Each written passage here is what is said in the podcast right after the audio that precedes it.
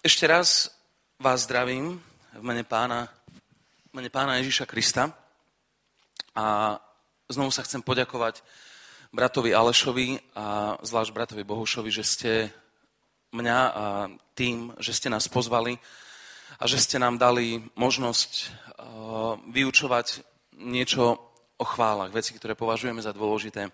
Takisto som bol požiadaný, aby som mohol otvoriť Božie slovo pre nás – a aby som mohol povedať niečo, čo Boh rozrezonoval v mojom, v mojom srdci, v mojom duchu. Brat Boh už ma ešte nepočul kázať, takže toto je taký tvoj jemný pastorský gambling. Uh, lebo dať niekomu, dať niekomu kazateľňu uh, je stále, stále risk, tak verím tomu, že to neolutuješ tak o 42 minút. Keď som sa modlil za, za dnešné ráno, je naozaj niečo, čo Boh rozrezonoval v mojom duchu.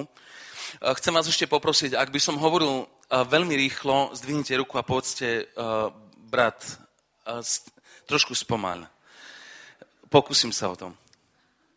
Keď som sa modlil za dnešné ráno, vnímal som jedno slovo alebo jedno posolstvo, ktoré by som rád odovzdal a verím tomu, že je to Boh, ktorý obživuje slova. Vieme o tom, písmo nás učí, že litera zabíja, ale duch oživuje. A my nemôžeme mať slovo bez ducha, ale tiež nemôžeme mať ducha bez slova. Ak budeš mať iba slovo bez ducha, budeš exaktný, budeš precízny a budeš mŕtvy. A ak budeš mať iba ducha bez slova, nebudeš mať rieku, budeš mať povodeň a iba otázka času, kedy uletíš v duchovných veciach, keď nebudeš, za, keď nebudeš korigovaný na základe korita, v ktorom stále Svetý Duch prúdi. Preto potrebujeme aj slovo, aj ducha. Ja by som urobil jeden taký úvod a potom sa dostanem k tomu a tým úvodom sa blížim k tomu, čo vnímam, že by som mal odovzdať. Písmo nás učí v starej zmluve, ale tento princíp je, mm, tento princíp je platný aj v Novej zmluve. V Starej zmluve čítame, že Boh stvoril človeka priameho.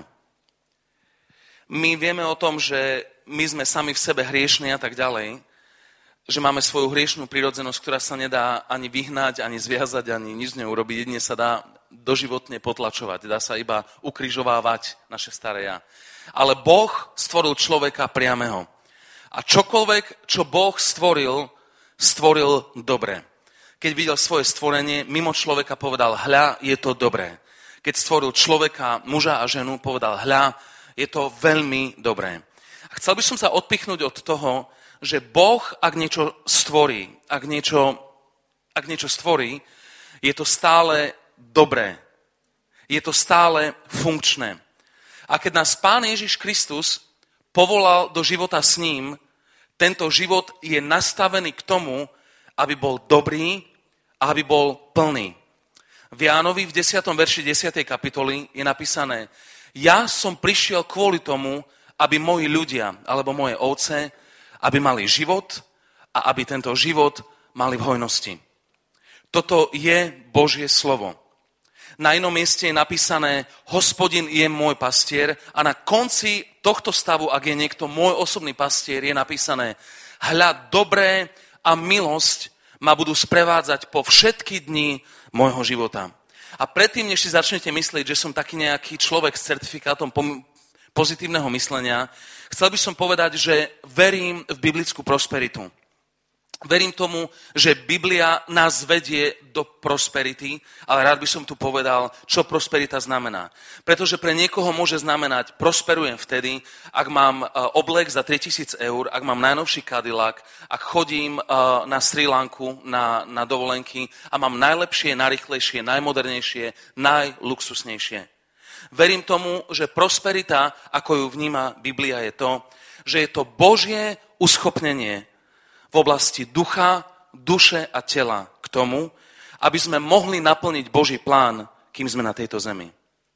Písmo totiž hovorí, človek, ktorý nechodí podľa rady bezbožných, ktorý nesedí na stoličke posmievačov a nesedí, nechodí po cestách hriešnikov, tento človek bude ako zasadený strom nad potokmi živej vody, ktorý prináša svoje ovocie svojim časom, ktorého list nevedie. Človek, ktorý rozmýšľa o slove hospodinovom dňom a nocou, tento človek čokoľvek začne, tieto veci sa mu podaria. Toto je Biblia. Toto je Biblia zo starej zmluvy aj z novej zmluvy. A na tomto sa snažím ilustrovať, že Boh povolal nás k tomu, aby veci v našom živote, aby boli funkčné. Z tohto miesta by som rád povedal ako Boží služobník, že pre tvoj život je Božou vôľou plnosť. Aby si mohol mať plnosť radosti. Aby si mohol mať plnosť nádeje. Aby si si mohol užívať zdravie aby v zdravom tele si mohol slúžiť pánovi Ježišovi Kristovi. A verím tomu, že Boh nám dáva pokoj, ktorý nie je možné suplovať žiadnym iným náboženstvom alebo nejakou inou technikou. Pretože mnohokrát pokoj, ako ho predstavujú médiá, je neprítomnosť, pokoj definujú ako neprítomnosť stresu. Ale pokoj v našom kontexte, ako nás ho učí manuál, Sveté Božie slovo, je to, že uprostred trápení môžeme vedieť, že Boh je s nami. Uprostred sveta, ktorý sa rozpadáva, neviem, ako je to u vás, ale u nás zažívame rozklad spoločnosti. Proste stále je to horšie na školách. V celkovo spoločnosti je, je zrejme, že ľudia, že to už lepšie nebude. Ale my vieme, že uprostred toho môžeme mať hlboký pokoj. Pán Ježiš povedal, na svete budete mať súženie, ale dúfajte, ja som premohol svet. Na inom mieste hovorí Božie slovo, že na spravodlivého prichádza mnoho súžení, ale zo všetkého toho ho vyslobodzuje hospodin. Raz niek- niekto dostal zákazku, jeden fotograf, a povedali mu, nafoť nám pokoj. Nafoď nám pokoj. Jak nafotíš pokoj? A si mysleli, že pôjde niekde na Aliašku a teraz východ slnka, ľadovec a, a kvety a hladina ako, ako zrkadlo a proste to je pokoj. Alebo si niekto myslel, že uvidí nejaké brála alebo čo si také, alebo dvoch ľudí v jesení života, ako sedia v jesenom sade na lavičke a že to je pokoj. Tento človek zobral svoj, zobral svoj fotoaparát, išiel k vodopádu, našiel nejaký veličízny vodopád, myslím, že to nebola uh, Niagara, ale myslím, že to bolo v Afrike, ako sa vlieva z Viktorínho jazera, vychádza jeden uh, vodopád. Uh, a tam sa postavil a nafotil fotku, ktorá je pokoj. A tá fotka na tej fotke bolo, že bola zúrivá, zúrivá, nebezpečná rieka s obrovskými vlnami a uprostred tej rieky tohto vodopádu bola malá skala, na skale bola, bol zasadený strom prirodzeným spôsobom a v, tom, v korune tohto malého stromu bolo hniezdo a v tom hniezde bol, bol malý vtáčik. A sa ho pýtali, to je čo? On hovorí, to je pokoj. To je pokoj. My nebudeme v živote vedieť hľadať taký pokoj, že si kúpiš dom a dáš na ňo dvojmetrové múry a dáš si tam odstup decibelov minus 70 decibelov. A bude tam tak, že budeš počuť, ako ako ti pukajú kosti. Toto nemusí byť pokoj, pretože tvoje vlastné súženia v tvojom vnútri môžu byť s tebou aj v atomovej v ukryte. Ale on nafotil toto, že uprostred všetkých trablov, uprostred všetkých súžení my vieme, že on je s nami a že sme v bezpečí. A Božie nastavenie pre nás je to, aby sme mali pokoj. Za, základné rozumieme slovu, ak poviem nastavenie, tí, ktorí ste starší, je to v poriadku. To je taký trošku počítačový termín, ale zdržal som sa, aby som povedal, že defaultné nastavenie. Ale e, základné nastavenie, to, ako Boh to pre nás naplánoval, pán Ježiš povedal o tomto nastavení, keď hovoril s ľuďmi o rozvode a hovorí, od počiatku to nebolo tak. Základné nastavenie bolo jeden muž, jedna žena na jeden život. Toto bolo od začiatku. To bolo základné nastavenie. A Boh má plán alebo základné nastavenie pre náš život aj v, v každej jednej oblasti. Ďalšia vec je to, že základné Božie nastavenie pre náš život je to, aby sme boli slobodní. Aby sme boli slobodní. Aby sme mali vnútornú silu od Boha povedať v kľúčových križovatkách života nie na zlú vec, aby sme mali slobodu a silu povedať áno na správnu vec. Niekedy ľudia hovoria, že sloboda je o tom, že si robím, čo chcem. ale táto sloboda je iba vstup do otroctva, z ktorého sa nie každý dokáže dostať. Ale Pán Ježiš nám naznačil a ukázal v písme, že my nemáme mať mentalitu otroka, ale mentalitu slobodného. Toto je Božie nastavenie pre náš život. A ďalšia vec je to, že Božie nastavenie pre náš život je to, aby sme mali ducha synovstva. Ducha synovstva môže byť aj ducha cerstva. Pretože keď niekde hovoríme, že sme synovia Boží, to pre sestry platí tiež akurát, že vy ste dcery Božie. To je, to je v pohode. Ak ja ako chlap môže byť nevesta Kristova, tak ty ako sestra môžeš byť brat. Dobre, tak toto uzavrieme. Čiže a písmo nám hovorí o tom, že, že nastavenie Bože je to, aby sme mali ducha synovstva, v ktorom voláme Abba, Otče. Mnohokrát sa ľudia sú v cirkvi a sú v cirkvi možno mnoho rokov, ale ich vnútorné nastavenie je to, že ak budem dosť dobrý, potom si Boh ma zoberie za svoje dieťa. Ale Biblia to nikde nehovorí, že potrebuješ zrovnať svoj život a byť dosť dobrým, aby si sa mohol stať kresťanom. Biblia hovorí, nie, príď ku mne taký, aký si a ja ťa povediem po ceste, po ktorej máš ísť. Raz sa stalo, bolo to v Hyde Parku, ak ste boli niekedy v Londýne, je tam Hyde Park a ešte v minulom storočí, neviem ako je to teraz, ale bolo také pravidlo, že mohol na jednom určitom pódiu povedať ktokoľvek, čokoľvek, pokiaľ to nebolo proti kráľovnej. A bolo v medzivojnovom období a bol tam človek zo socialistickej strany, socialisti britskí, Postavil sa na to pódium a povedal, voľte nás teraz, keď je v povojnovom období, my vám sľubujeme prosperitu a napredovanie spoločnosti a tak ďalej. Bol tam kopec ľudí, ktorí ho počúval a tam popri tom zástupe bol bezdomovec, otrhaný kabát, otrasné niečo. A on hovorí, keď nás budete voliť a my budeme pri moci, tak naša strana dokáže urobiť to, že na tohto bezdomovca dokáže dať úplne nové šaty a ľudia, o, veľké ovácie, že aký, oni sú vynikajúci politici a tak. Skončil svoj preslov a po ňom prišiel pastor. Išiel kázať evanelium. Veľmi trefne to urobil, pretože sa zviezol na tej vlne, ktorú mu dal socialista a hovorí, počuli ste tento skvelý prejav, prejav tohto politika predo mnou a ja budem hovoriť o niečom inom a chcem vám povedať, že ich strana dokáže dať nové šaty na tohto bezdomovca, ale ja vám hovorím o Ježišovi, ktorý do týchto starých šiat môže dať úplne nového človeka.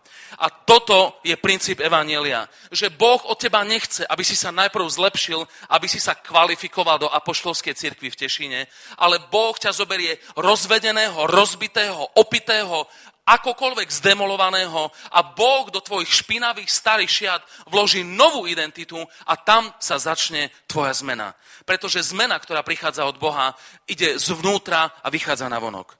A toto by mala byť naša optika, tak ako to vidíme v Biblii, ktorú ja nazývam manuálom e, víťazného života. A niekedy nábeh, e, tá, ten nábeh ľudí, ktorí sa stretnú s pánom Ježišom je taký, že ľudia prichádzajú k Bohu takí, akí sú a sú zlomení, zničení. V našom zbore sa schádza, teraz, teraz u nás akurát skončili chvály, teraz sa ľudia zdravia a modlia sa za ďalšiu evangelizáciu, ktorú máme medzi sebou. A v našom zbore je teraz niekde medzi 500 a 600 ľuďmi a sú medzi nimi ľuďmi, ktorí nedávno prišli k pánovi. Mladí tínedžeri, ktorí majú ktorí majú za sebou skúsenosti, na ktoré nie sú hrdí. Uh, ženy, ktoré sú slobodné matky s troma, so štyroma deťmi, ktoré sa rozviedli s mužom, ktorý ich nabalil na, na, na Audi osmičku, ale potom ich nechal, odkopol ich aj so štyroma deťmi, pretože mal SROčku, ktorá ponúkala ochranu obchodov dole v meste. Si viete predstaviť, čo robil. A proste uh, sa dalo dokopy s nejakým výpalníkom, ale keď... Uh, mu pretekla jeho aj tak malá trpezlivosť, nechal túto ženu samú. A táto žena prišla do nášho zboru vyplakané oči, bez nádeje. Ale od toho ten nábeh je taký, že táto žena, konkrétne, ktorú mám na mysli, ona sa mení. O mesiac alebo pred mesiacom bola to na tom horšie a dnes je si viacej vedomá ohľadom toho, že Boh má pre ňu nový začiatok. Že Boh má nádej pre jej deti. Sú ľudia, som sa rozprával prednedávnom s chalanom, ktorý ma pozval na, na obed a u nás v ACčku v Košiciach nespovedáme, neviem, či vy spovedáte, asi nie, ale táto, tento pracovný alebo tento vzťahový obed bol vyslovene niečo vo forme spovede kedy mi povedal, objednali sme si jedlo a toto všetko, on mi hovorí, vieš čo, strašne ma trápi jedna vec. Keď som ešte nepoznal Ježiša, nechodil som k vám do zboru, chodil som s jedným dievčaťom a presvedčoval som ju o tom, aby sme sa mohli spolu vyspať, aby mi týmto dokázala, že sú, aby mi tým dokázala, že ma miluje. A ona bola neveriaca, ja som bol neveriaci, mal som svoje techniky, ako, to, ako ju presvedčiť a ona povedala, že áno. A týmto obidvaja odhodili svoju čistotu, svoje panenstvo a to dievča otehotnelo. A potom za ňou prišiel a povedal jej, dokáž mi teraz svoju lásku tak, že si to necháš zobrať. A ona to naozaj urobila. A hovorí, že teraz nielen, že som mal dojem, že som zobral z nej čosi, čosi čisté, ale mám dojem, že som inšpiroval vraždu. A proste nenormálnym spôsobom to gnevilo a spolu sme sa modlili a tento chalan má za sebou sériu rozhodnutí, na ktoré nie je hrdý, ale Ježíš ho miluje a má pre neho dobrý plán pre, pre, pre jeho život, aj napriek tomu, cez čo prešiel. A dneska je nasmerovaný k službe, dneska tento chalan slúži Bohu a vie, že Boh ho prijal. Nie je hrdý na svoju minulosť, ale jeho nábeh je taký, ako keby som videl človeka, ktorý po autonehode začína sa konečne voľne prechádzať po areáli traumatológie. Predtým bol iba na hadičkách, na EKGčku, ale teraz už sa dokáže sám postaviť a teraz už dokáže robiť sám svoje plné, prvé kroky. A aj týchto ľudia, každý jeden z nich, každý jeden z vás, z nás, ak ostaneme na tejto ceste, nábeh môže byť tvrdý. Ja som prišiel k Ježišovi ako jedno obezné dieťa s podlomenou sebahodnotou z rozvedenej rodiny. Ale Boh zo mňa urobil človeka, ktorý vie, komu uveril a môžem sa postaviť pred koľkokoľvek ľudí a povedať, Boh je živý, Boh je dobrý a ja nejdem nikdy späť. A my môžeme mať svoje nábehové krivky, nejaké ťažké, ale Boh má pre nás základné nastavenie, ktoré sú sloboda, ktoré sú synovstvo, ktoré sú radosť v duchu svetom a to, aby náš život vysielal signál, ktorý vyhľadovie naše okolie žiť po Ježišovi my sme niekedy tak obmedzení, čo sa týka evangelizácie, že si myslíme, že nemôžeme ľuďom svedčiť, ak nemáme u seba maličký evangelizačný traktátiť. Ale náš evangelizačný traktát je náš životný štýl v hypermarkete, v hypermarkete, kde nakupujeme, alebo v práci, kde pracujeme. Ľudia správne majú vidieť na život a spýtať sa, čo je na tebe iné. Si tak istý európčan, jak ja, ale vidím, že máš vo svojom živote iné tajomstvo, že máš niečo, máš iný zdroj sily. Toto je najlepší evangelizačný traktát. Vtedy, keď sa ťa spýtajú, môžeš im povedať, čo Ježiš pre teba urobil. Um, dnes, ak sme sa pozreli, ak sme videli tieto fakty z písma, že Božie základné nastavenie pre nás je dobre a milosť. Je to nádej, je to radosť, je to nový začiatok, je to odpustenie a je to milosť v živote. Ak toto je základné nastavenie, pýtam sa logickú otázku, prečo sú kresťania mnohokrát na tom mizernejšie ako ľudia, ktorí sú vo svete. Prečo? Vieme, že chyba nie je v Božom vysielači. To vieme určite. Vieme, že niekde medzi Bohom a medzi nami sa stal uzlík, kvôli ktorému životodárna Božia voda života neprúdi k nám. Alebo nejakým spôsobom vyteká. Uh, raz, uh, ak by som mal dať, poviem to takto, našim hlavným našou hlavnou stratégiou, ak to môžem tak povedať, našou hlavnou stratégiou alebo plánom v duchovnom raste Nemá byť dookola sa modliť, pane, daj mi viac, pane, daj mi viac, pane, daj mi viac, pane, daj mi viac, daj mi dvojitú dávku. A niekto povie, ja chcem trojitú, a niekto povie štvoritú, po prvé, po druhé, po tretie. Akú veľkú dávku? My sme v novej zmluve, kedy nám bol daný celý svetý duch. O dvojitej dávke pomazania hovoríme v starej zmluve, kde väčšina ľudí nebolo znovu zrodených. Neboli znovu zrodení ani Eliáš, ani nikto, ale boli plná, plné, plný svetého ducha. Ale nebol do takej miery im poskytnutý prístup do Božej prítomnosti ako nám, pretože vtedy ešte nebola roztrhnutá opona do svetine svetých. A my častokrát sa namotáme na veci typu, pane, daj mi viac, daj mi, uh, daj mi ešte dvojnásobnú, ešte trojnásobnú dávku.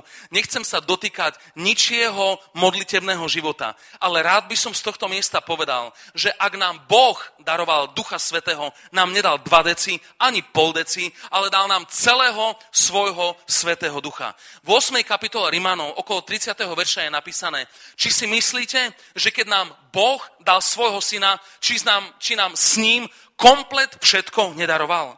Preto spôsob, ako môžeme dosiahnuť, aby Svetý Duch viacej dokázal pôsobiť v nás a cez nás, nie je na Bohu alebo na jeho protekcionárstve, koho si vyberie, ale na nás, či my si vyberieme Boha ako svojho osobného priateľa a či dokážeme svoje vnútorné, duchovné potrubie otvoriť na väčší priemer. Totiž písmo hovorí o tom, že Boh dokáže urobiť nekonečne nad to, čo si dokážeme predstaviť, alebo čo dokážeme si prosiť. A my si myslíme, že tam končí verš. Ale tento verš tam nekončí. Neznamená, že Boh pre každého z nás urobí nad to, ako vieme očakávať alebo prosiť. Verš pokračuje a ďalej hovorí, toto všetko Boh urobí podľa moci, ktorá pôsobí v nás.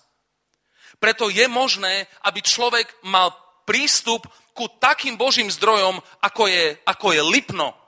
Ale ak pod Lipnom, pod priehradou stojíš a ide ti tam polcolová trubka a otvoríš, uh, otvoríš kohutík, bude iba cicerkom na teba kvapkať, aj napriek tomu, že máš k dispozícii celé Lipno. Preto je to na nás, akým spôsobom dokážeme otvoriť seba na Božie pôsobenie. A tu sa dostávam meritu veci dnešného rána. Našim hlavným plánom by malo byť v našom duchovnom živote nie dookola prosiť viacej a viacej, ale zamedziť tomu, aby to, čo nám Boh dal, aby z nás nevytekalo. A ak by som mal dať názov dnešnej kázni, bola by to kázeň o troch špuntoch. Chcel by som dnes kázať na tému o troch špuntoch. My v Košiciach, keď sa povie špunt, znamená to chlapec malého vzrastu. A to je špunt u nás. Keď sa povie špunt, ne? A, alebo povieme na ňo žmín. Ale a, bol jeden raz taký príbeh. A, bol taký jeden príbeh, že bol zbor, taký asi ako váš, alebo náš. A bol tam chlapík, ľudia sedeli na svojich miestach, a bol tam chlapík, ktorý každú nedelu ráno sa modlil Pane Ježišu, prosím ťa, naplň ma. A Boh vo svojej milosti ho naplnil. A tak odišiel preč, celý e, týždeň žil jak diabol, otras. Prišiel v nedelu ráno, učinil pokáňa, povedal, Pane Ježišu, prosím ťa, naplň ma, naplň ma svojou prítomnosťou. A Boh vo svojej milosti ho a išiel domov a celý, živo, celý týždeň žil jak diabol. A vrátil sa zase do zhromaždenia, v nedelu ráno mu to došlo, učinil pokáňa, povedal, nebeský oče, prosím ťa, naplň ma svojou prítomnosťou, je mi všetko ľúto, prosím ťa, naplň. A Boh vo svojej milosti ho. A keď prišiel štvrtý týždeň, tá sestra vedľa neho sedí, toto celé extempore pozoruje, a zase prešiel jeho pracovný týždeň, tak jak predošle tri, a prišiel ráno, vyplakal si oči na výzve a už sa nadýchol a išiel povedať svoju klasickú vetu. A ona skočila do tejto modlitby a hovorí, Pane Ježišu, ho nenaplňuj, lebo on je deravý. A toto je naozaj niekedy náš stav. Ak máš vo svojom živote duchovnú nádobu a písmo nás na, na, nazýva, že my sme nádoby. Sestry sú krajšie a krehšie nádoby, ale každý z nás sme nádoby ale máme vo svojom živote špunty. Mám ich tri, lebo mám tri body. Nepoviem, z ktorej rodiny som zobral špunty. Myslím, že v našej kultúre sa nikto nepohorší.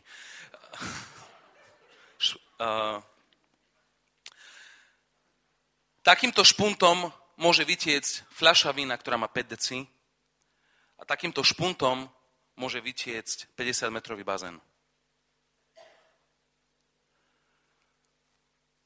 Sú špunty v našom živote? Pretože ak máš špunt v tvojom živote, vyťahnutý, stane sa to, že Boh ťa môže dolievať na plný úvezok. A ty budeš vytekať na plný úvezok.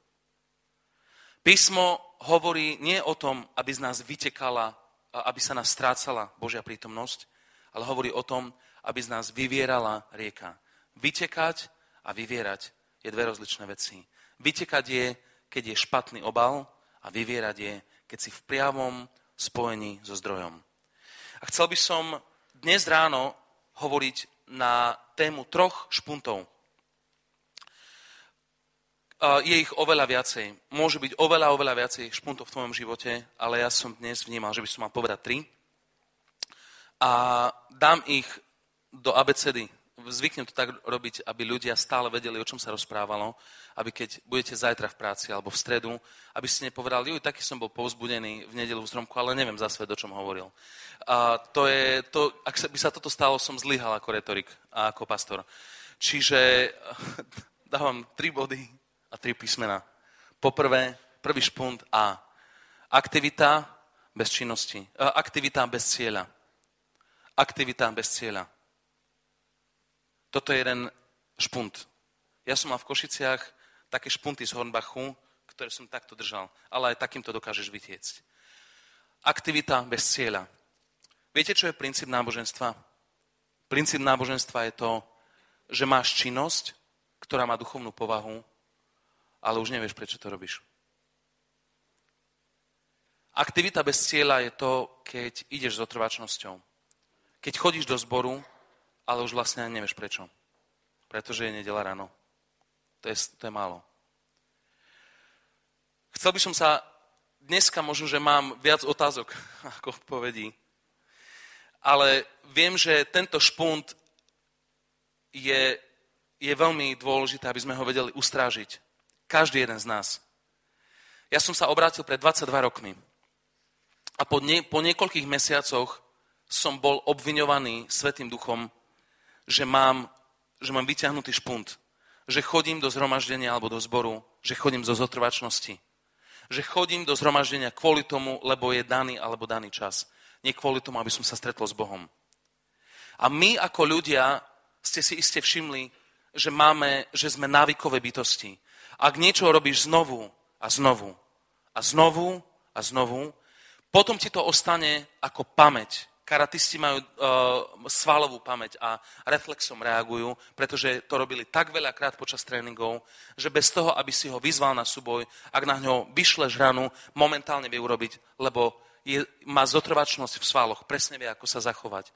Ale táto zotrvačnosť môže byť v čomkoľvek. Ja som počul príbeh pravdivý, že niekde na Slovensku to bolo, keď bola, uh, bol katolický sprievod, ja nie som expert na katolíkov, ale bola procesia, nesli vpredu tú sochu a vpredu bol jeden z duchovných a rozprával veci, ktoré ostatní za ne mali opakovať. A on hovorí, že chválime ťa, Bože, za neviem čo, a oni za ním chválime ťa, Bože, za neviem čo. A on hovorí, že si že si nám daroval takých a takých patronov, že si nám daroval takých a takých patronov. A ide ten človek, ten farár a hovorí, pozor, bo tu je jama. A oni všetci, pozor, bo tu je jama. A prví do nej naozaj spadli, lebo ani totálne nevedeli, že, že, že čo sa vlastne dialo.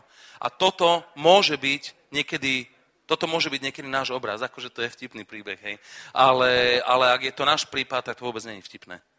Pretože ak máme aktivitu bez cieľa, keď nevieme, prečo robíme to, čo robíme, sme náboženskí ľudia a dovolím si povedať, že aj letniční acečkári môžu byť náboženskí ľudia. Ľudia, ktorí padajú pod mocou ducha, môžu byť náboženskí ľudia.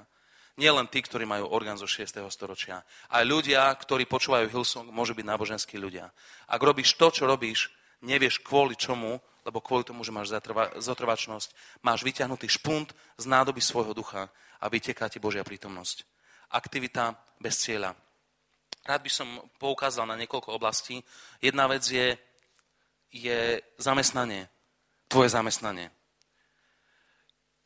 To môže byť silný, to môže byť špunt vyťahnutý, tvoje zamestnanie. Uh, ja aj Bohuž máme také zamestnanie, že sa v kuse niečo mení. Hej?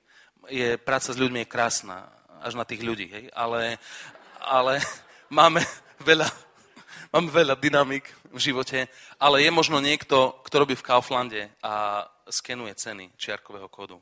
To je, to je, to je podľa mňa to je pomalá smrť. A, ale možno, že niekto má presne toto zamestnanie. Ja neviem. Možno, že máš zotrvačnosť vo svojom zamestnaní dookola toto isté. Koniec marca, vyplaty, potom DPH robíš a zase ti donesú tvoji klienti neskoro bločky. A proste dookola každý jeden rok. Naše zamestnanie môže byť špunt, ktorý je vyťahnutý. Naše zamestnanie je náš spôsob, ako prinášame obživu našej rodine. Naše zamestnanie je naše misijné pole. Ak si na nejakej univerzite, a pracuješ tam, ja možno nikdy nezasiahnem týchto ľudí.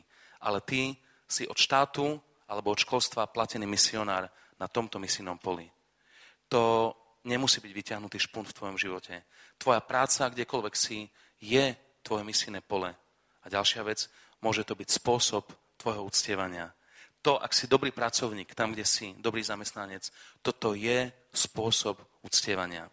Nehemiáš svojho času prišiel ku kráľovi Artaxerxovi a povedal, kráľu, ak je ti to príjemné a dobrá myšlienka a ak som našiel milosť v tvojich očiach, dovol mi zrekonštruovať uh, múry Jeruzalema. Na začiatku, keď povedal, ak ti je to príjemné, tým povedal, ty si bos. A keď povedal, ak som našiel milosť v tvojich očiach, týmto povedal, ak som si svoje zodpovednosti plnil natoľko, že som si získal tvoj rešpekt, a prosím, dovol mi znovu postaviť múr v Jeruzaleme. Každý jeden z nás máme možnosť kázať evanelium bez použitia slov, ak sme dobrí zamestnanci. Mám známych uh, u nás v zbore, ktorí sú zamestnávateľia, ktorí vlastnia firmy a oni hovoria, kresťana nezamestnám. Kresťana nezamestnám. To sú lajdáci a keď vedia, že som z toho istého zboru, príde miesto 8 na pol 9 a povie mi, že má dlhé stišenie. A on mu hovorí, tu nás si v práci, mňa tvoje stišenie nezaujíma. Si, staň o 4 na 5 uh, ale tu budeš o 8.00, lebo ti skrátim prémia. On hovorí, a ty nemáš Božiu lásku v sebe. On hovorí, ja, ja mám toľko Božej lásky, ale ty budeš na 8 chodiť, alebo tam je výpoveď. A mnohokrát kresťania kvôli tomu, že totálne nechápame princíp milosti, je to, že zbytok sveta je povinný tolerovať naše chyby. To nie je pravda. My máme mať navrh. Máme byť lepší ako dobrí máme byť excelentní v tom, čo robíme, až do tej miery, že zamestnateľ sa spýta, nemohol by si byť predak, nemohol by si byť majster, lebo z takého materiálu chcem stavať svoju firmu. Ďalšia vec je manželstvo. Ja som v manželstve iba 9 rokov, viem, že som úplne nováčik, ešte som stále v záruke, ale, ale viem, že, uh, viem, že mám známych, ktorí sú v manželstve 5 rokov a majú tú obručku na ruke, ale už tam je aktivita a už tam nie je cieľ. Manželstvo je to, že sme si povedali, budem ťa chrániť a budem ťa ľúbiť. V šťastí aj v nešťastí. V dobrom aj v zlom. V zdraví aj v chorobe.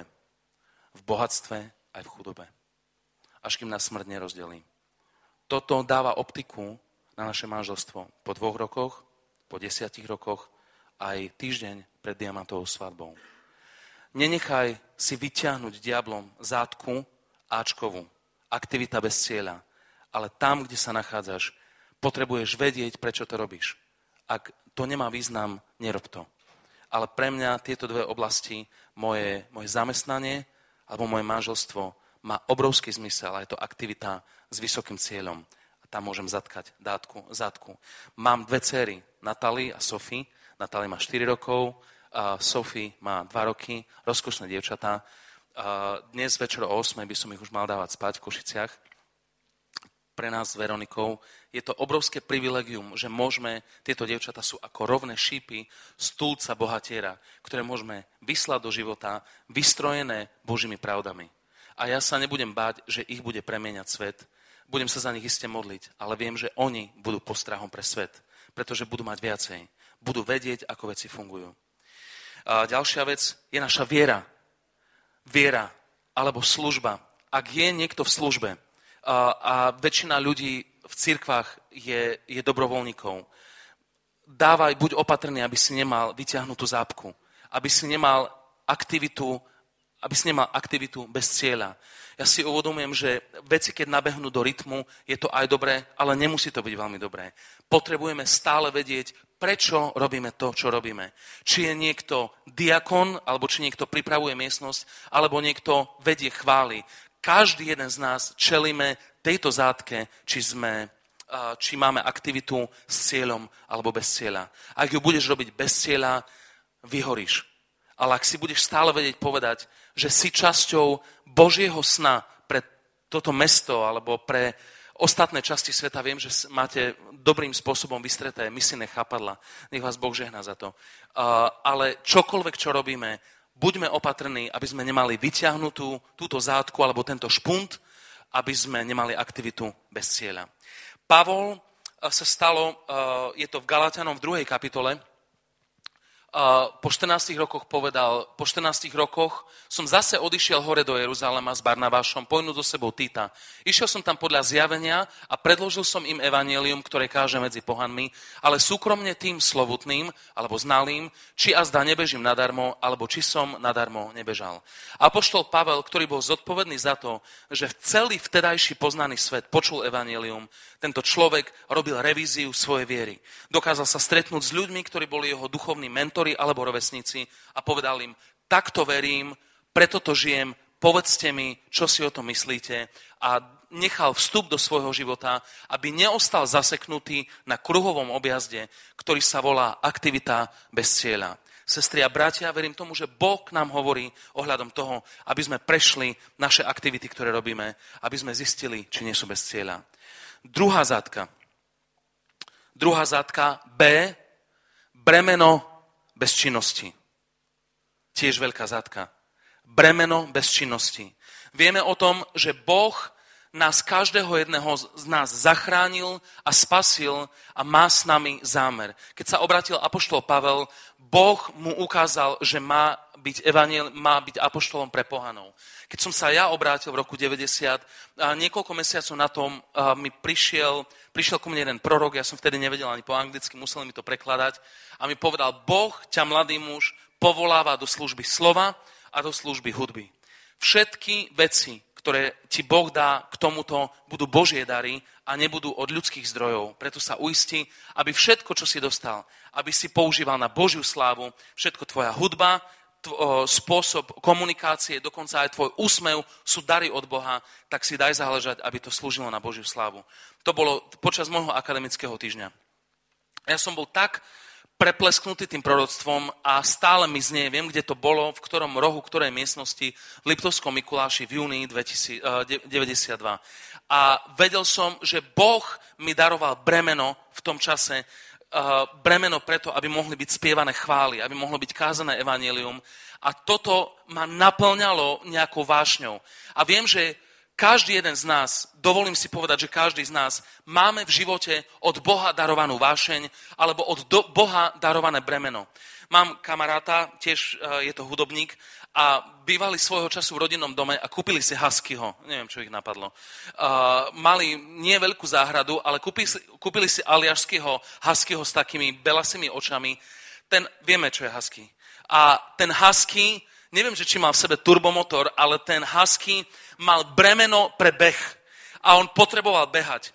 Ten, od ktorého ho kúpili, tak nech, nevládal s ním, nie že behať, nevládal s ním bicyklovať, tak dal pneumatiku z auta za Huskyho a on po celom poli behal s veľkou pneumatikou z auta a keď už odpadával úžasu, vlastne od únavy, si lahol a na očiach si mu videl, fú, jak dobre strávený deň.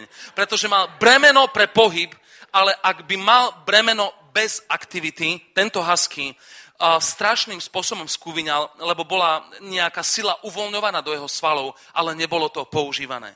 Každý jeden z nás verím, že Boh nám daroval sny, že nám Boh daroval možno jeden sen a nejaké bremeno. Ale ak toto bremeno sa nevyartikuluje na vonok, ak toto bremeno nevyraší na vonok a nedáš mu nejaký priepust, vnútri v sebe sa budeš trápiť a budeš mať špunt vyťahnutý a to, čo Boh do teba dá ako ako depozit z teba bude stále vytekať. Preto je veľmi dôležité, keď máme k niečomu milosť. My väčšinou, keď povieme milosť, tak si povieme, milosť je to, keď zhrešíme a povieme, že prepač, pane, a on nám potom odpustí a to je milosť. To je pravda ale milosť je takisto Božie uschopnenie k naplneniu Božieho zámeru. Boh ti dal milosť k tomu, aby si mohol byť svetlom a soľou pre svoje okolie. A v našom živote sú bremená, ktoré, ktoré sa pot, potrebujú vyrašiť na vonok a vzídu do plodnej služby. Preto ak si a vo svojom živote snívaš sen. Niekto raz povedal, že sen je to, čo vidíš vtedy, keď zavrieš oči. Uh, nejaká myšlienka, ktorú vieš sformulovať na papier, čo by ťa úžasne naplnilo, aby si to mohol, aby si to mohol vidieť. Uh, boh tieto veci do nás dáva. Chcem ťa povzbudiť, aby si sa nedostal iba do rytmu. Robota, decka, doučiť sa, uložiť, spať domov. Medzi tým nejaká telka, nejaký mierne trápny program, program, ktorý dávajú, alebo čokoľvek sa dostaneš do rytmu, ale pritom v tvojom vnútri Boh daroval bremeno, ktoré má v konečnom dôsledku priniesť spasenie pre množstvo ľudí. Alebo má priniesť posun Božieho kráľovstva. Ale ak toto bremeno nebude mať žiadnu činnosť, bude vy, vyrvatý tento špunt a Božia životodárna prítomnosť bude vytekať z tvojho života, lebo budeš uschopnený, aby si išiel rýchlo ako Ferrari a budeš na stráženom parkovisku prikrytý sivou plachtou. A toto nie je Božia vôľa. Písmo hovorí o tom, kochaj sa vo mne a dám ti žiadosti tvojho srdca. Boh do nášho života dáva bremeno. Niekto môže mať bremeno preto, aby bolo čisto v zhromaždení, aby tu na toto smietko nebolo. Bolo tu čisto, ja som ho pustil, hej.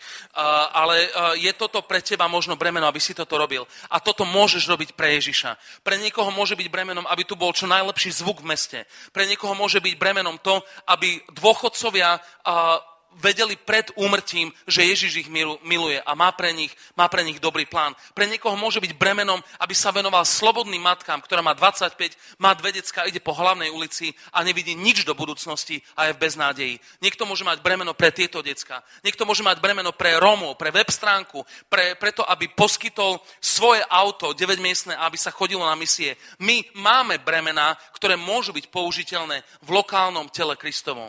Ale ak tam nebude činnosť, bude sa to v tebe dunstovať, budeš sa trápiť a budeš vytekať.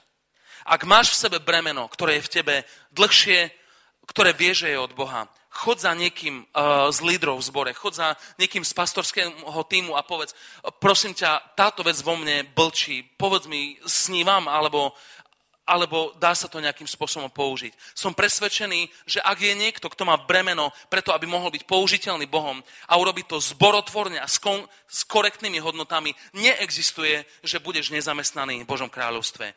Pa, uh, zátka alebo špunt B, bremeno bez činnosti.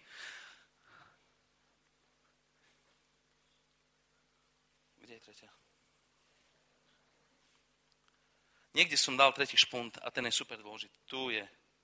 Hm. Špunt C. Konflikt. Bez riešenia. Konflikt bez riešenia, ale dajme to normálne na konflikt. Cčková zadka, ktorá môže byť vyťahnutá v našom živote a stamať vytečie, vytečie aj labe. Konflikt bez riešenia.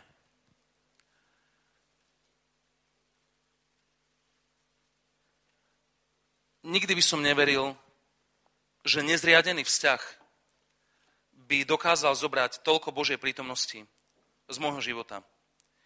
A kedykoľvek som mal, kedykoľvek som mal čas, že som mal s niekým nevyriadený vzťah, či to bolo s mamou, alebo s nevlastným otcom, alebo s vlastným otcom, alebo s nevlastnou mamou, ja mám kopec, ja mám také sady rodičov, ale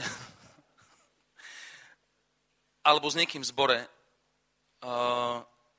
táto vec vyťahne špunt z tvojho života, že sa stamať bude liať ako skrhli. My vieme o tom, že život a tiež život s Kristom nie je prechádzka záhradou a že narážame na seba. Ako ľudia narážame na seba. A zvlášť je to ešte silnejšie v cirkvi. Zranenia alebo sklamania v cirkvi ťa bolia oveľa viacej ako od ľudí vo svete. Pretože od ľudí vo svete, od tých hriešnikov, vieš, a vieš, že nemajú Božie hodnoty a tvoje očakávanie od nich je takéto. A keď te ubližia, tvoje sklamanie je takéto. Ale keď je už niekto zácečka, alebo keď je niekto kresťan, že dvíha ruky na chválach, tak to znamená, že je to aniel s demontovanými krídlami. To znamená, že je dokonalý a nič pod to. A máš od neho také očakávanie. Ale on zápasí takisto ako ty. A keď ti on ubliží s týmto očakávaním, tvoje sklamanie je také a potom si povieš, no tak ja som menej bolesti zažil uh, vo svete, uh, jak v cirkvi. Idem späť. A ja ti rozumiem, pretože vo svete tvoje očakávanie bolo také a si zažil také, uh, také sklamanie. A v cirkvi si zažal 1,20 m sklamanie.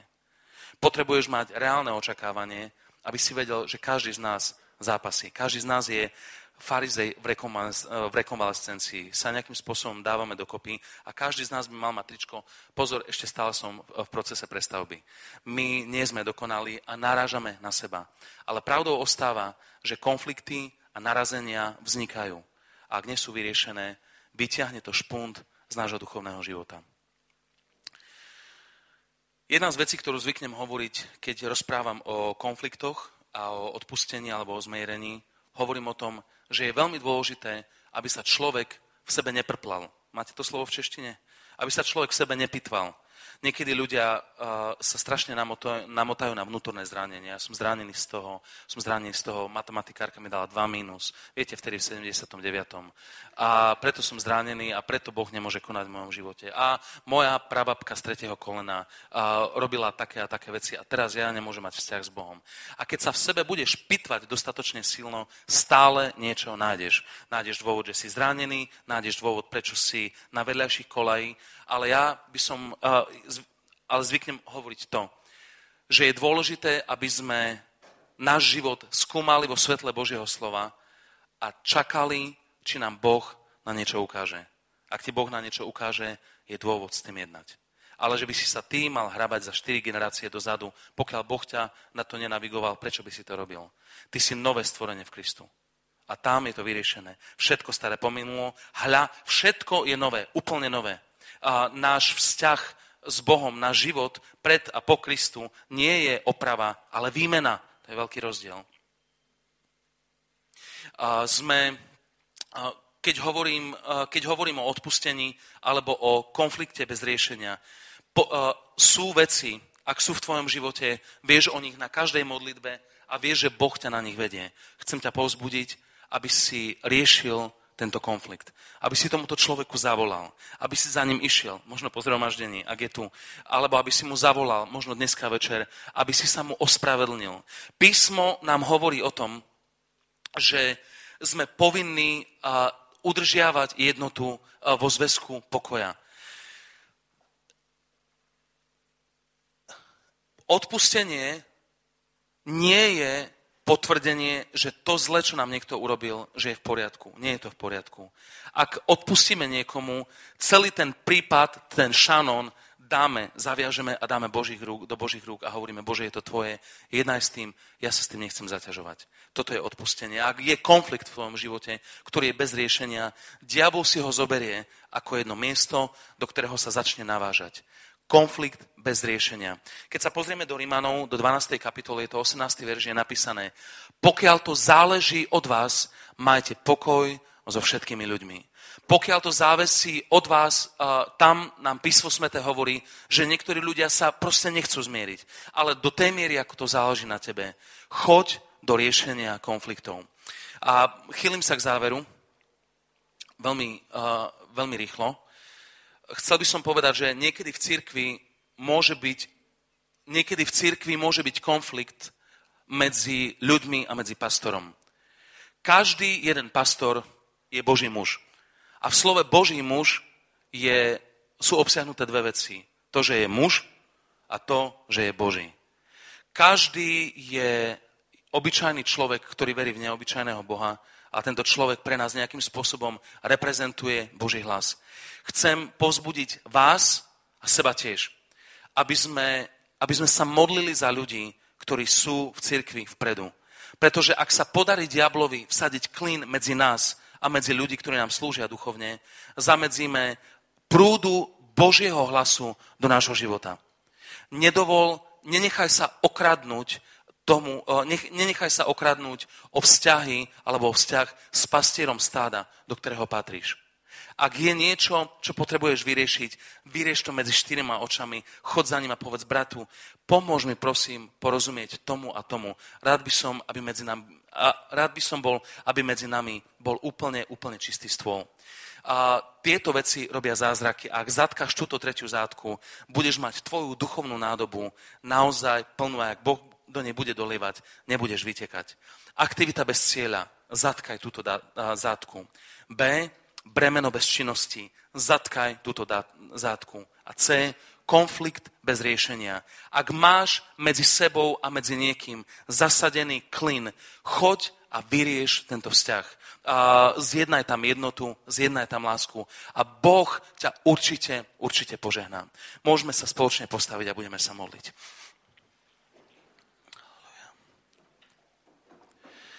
Nebeský oče, ďakujeme ti za to, že tvoje slovo je pravda.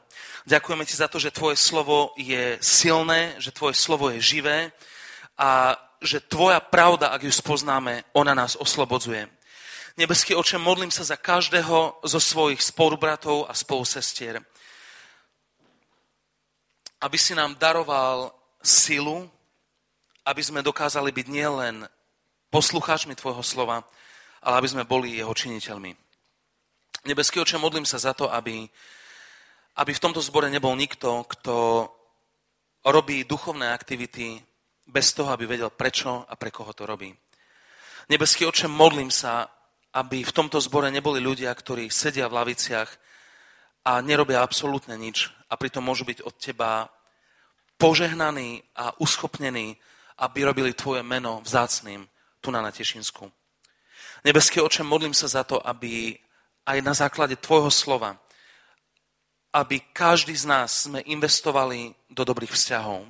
Ak sú niekde disharmonie, ak sú niekde zasadené kliny, prosím v mocnom mene Ježiš, daj nám milosť, aby sme sa vedeli pokoriť, aby sme vedeli ísť do zmierenia aby na základe jednoty, ktorá týmto vznikne, aby prišlo požehnanie a tvoj život, ktorý ostáva až na veky. Žehnám celému tomuto zboru, žehnám celému tomuto spoločenstvu a do, do tohto zboru ako Boží služobník vyriekam dobré a milosť po všetky dní vášho života. Neobstojí žiadna zbraň, ktorá je učinená proti vám, lebo je dedictvom hospodinovým, aby ste sa postavili a odsúdili a odrazili každý Boží útok to dielo, ktoré Boh vo vás začal, on ho dotiahne do víťazného konca. Žehnám celému tomuto zboru a modlím sa za to, aby tu boli ľudia, ktorí, ktorí noví ľudia, ktorí prichádzajú k Tebe a ktorí sú budovaní na radikálnych učeníkov. Nebeský oče, modlím sa za to, aby týždeň, ktorý je pred nami, aby sme dokázali žiť na Tvoju slávu, aby sme žili ako dobrým svedectvom Tvojej dobroty. O to sa modlím v mene Ježiš. Ak to je Boží, nech povie amen. Amen. Sláva Bohu.